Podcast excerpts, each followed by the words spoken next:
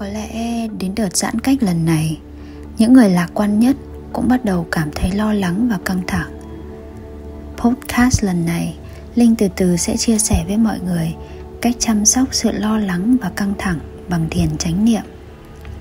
Đầu tiên, chúng ta sẽ cùng nghe một câu chuyện của một nhân vật tên Ly nhé. Bạn Ly ngồi xuống bên tách trà vào buổi sáng, vừa nhâm nhi đồ uống, Ly vừa mở điện thoại và lướt qua mạng xã hội. Chỉ một chốc, Ly thấy quá nhiều tin bài về Covid.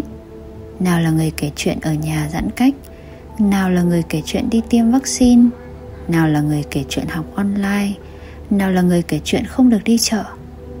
Ly bắt đầu cảm thấy quá tải và đặt điện thoại xuống. Ly ngồi im nhưng bên trong đầu ly các suy nghĩ như cuồn cuộn. Uhm, nhỡ mình và người nhà thành f0 thì sao? Nhỡ siêu thị và các chợ đều hết sạch đồ ăn thì sao? Nhỡ mình cứ ở nhà mãi thế này thì sao? Nhỡ mình hết tiền để sống thì sao? Nhỡ vaccine không ăn thua thì sao? Không biết 6 tháng nữa sẽ như thế nào nhỉ càng nghĩ, sự căng thẳng và lo lắng trong ly bắt đầu gia tăng. Ly tự hỏi, bao giờ cuộc sống mới trở lại bình thường như xưa chứ? Không một ai trả lời được câu hỏi này google lần này cũng không. Chỉ sau mấy phút như thế ly rơi vào cảm giác bất lực và thất vọng. Ly cố chấn tĩnh. Không được lo, không được lo.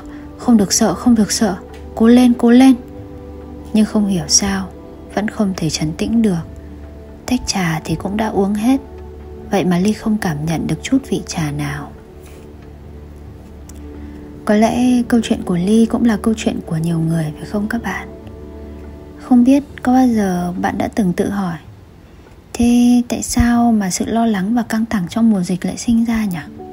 Tại sao mình không thể ngay lập tức bình tĩnh để ứng phó với những tình huống không thể lường trước được nhỉ?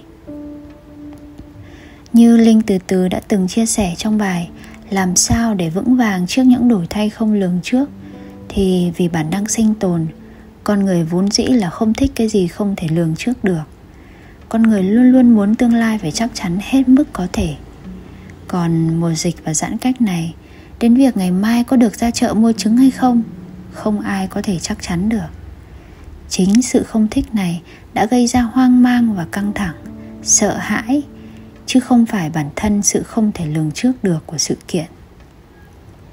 Có rất nhiều nghiên cứu khoa học đã khẳng định điều này bạn có thể tham khảo một nghiên cứu về chủ đề này vào năm 2016 của tác giả Archie de Becker và các đồng nghiệp có tên là Computations of Uncertainty Mediate Acute Stress Responses in Humans.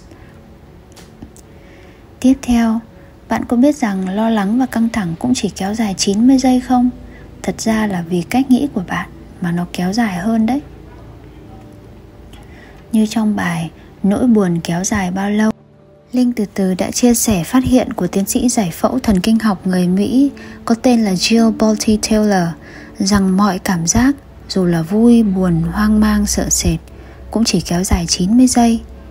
Điều này cũng trùng khớp với quan điểm của thiền chánh niệm rằng vạn sự vô thường những cảm giác những suy nghĩ đến rồi cũng tan đi nhưng lý do chúng ta cảm thấy ví dụ như cảm giác hoang mang lo lắng sợ hãi nhiều giờ nhiều ngày là bởi vì chúng ta vô tình kéo dài chúng.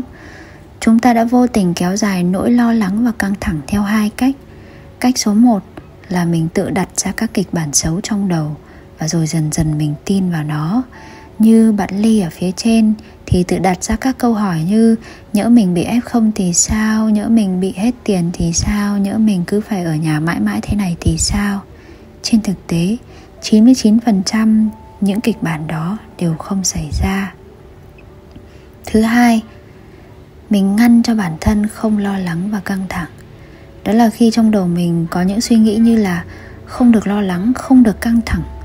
Bởi vì là càng ngăn mình không được nghĩ tới điều gì thì mình lại càng nghĩ tới điều ấy đó là cách bộ não hoạt động phải không điều chúng ta cần làm là nhận ra sự lo lắng căng thẳng mà không phán xét nó chúng ta chỉ đơn thuần quan sát nó mà thôi rồi nhắc bản thân nhớ rằng nó chỉ là một cảm giác sẽ chóng qua, nó sẽ tự ra đi ở trong phần 2 Linh từ từ sẽ chia sẻ với các bạn bài thiền 10 phút để chăm sóc cho lo lắng và căng thẳng trong mùa dịch nhé.